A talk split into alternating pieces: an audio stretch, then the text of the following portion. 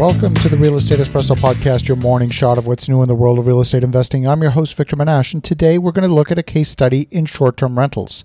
But first, a thank you to our sponsor. International Coffee Farms sells revenue generating half acre parcels that grow and sell specialty coffee. Check them out at internationalcoffeefarms.com.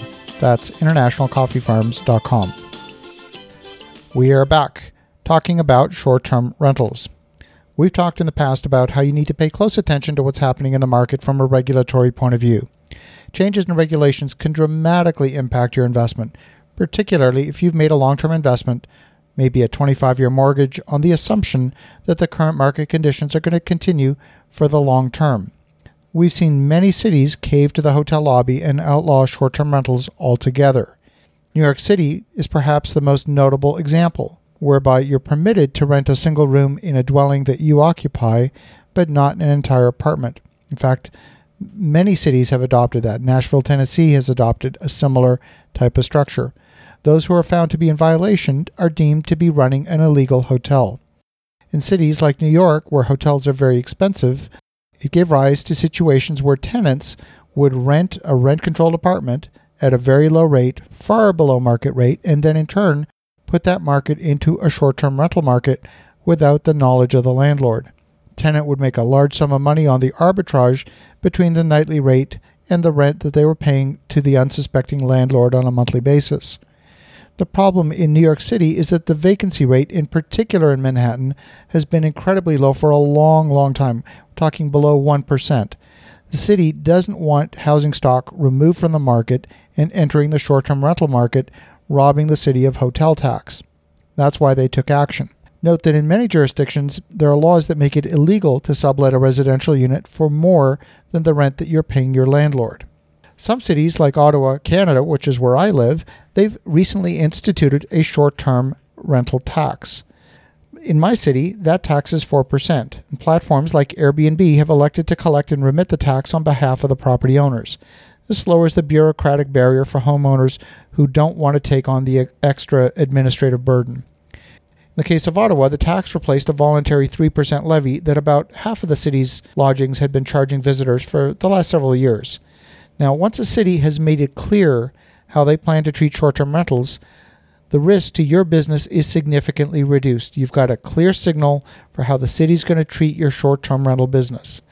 They may want to collect a little tax, but basically, they're going to allow you to operate your business. The only thing that could dramatically change that is if too much rental housing is removed from the residential rental market in favor of more lucrative short term rentals, to the detriment of local residents. At that point, the city might consider more dramatic actions like they've taken in New York City and other highly constrained cities. Okay, so now you've established that the city's not going to outlaw your business. The next thing you want to do is take a look at the economic market fundamentals and make sure that your investment makes sense. Now, in this case, the tax can actually be beneficial to you by providing you with some very valuable market information. Cities make their tax revenue information a matter of public record. For example, the tax would have brought about $850,000 to the City of Ottawa if it had been enacted last year. They conducted a study and then they published the results. So if the tax represents 4% of the gross revenue, we can quickly calculate the annual short term revenue across the city at $21.5 million, or the equivalent of about $114 per visitor. And the reason we know that is because the city hosted 11 million visitors in 2017 and 185,000 guests stayed in short term rentals. So we know simply by dividing that $21.5 million by 185,000 guests that on average it was $114 per visitor.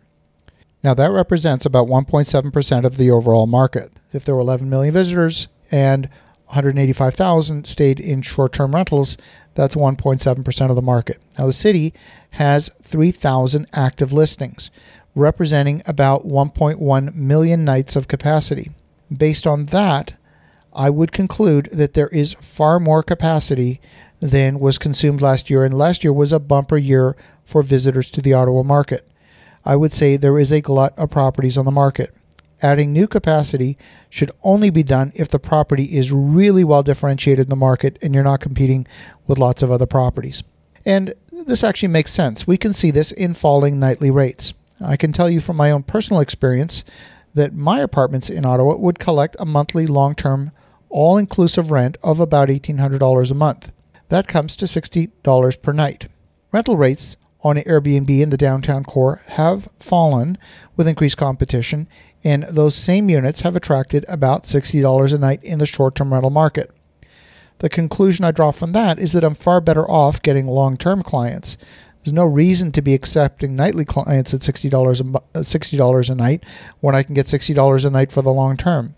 The only reason to accept short term clients at that price point is perhaps as a gap filler to gain revenue between long term leases and when you have a period of short term vacancy.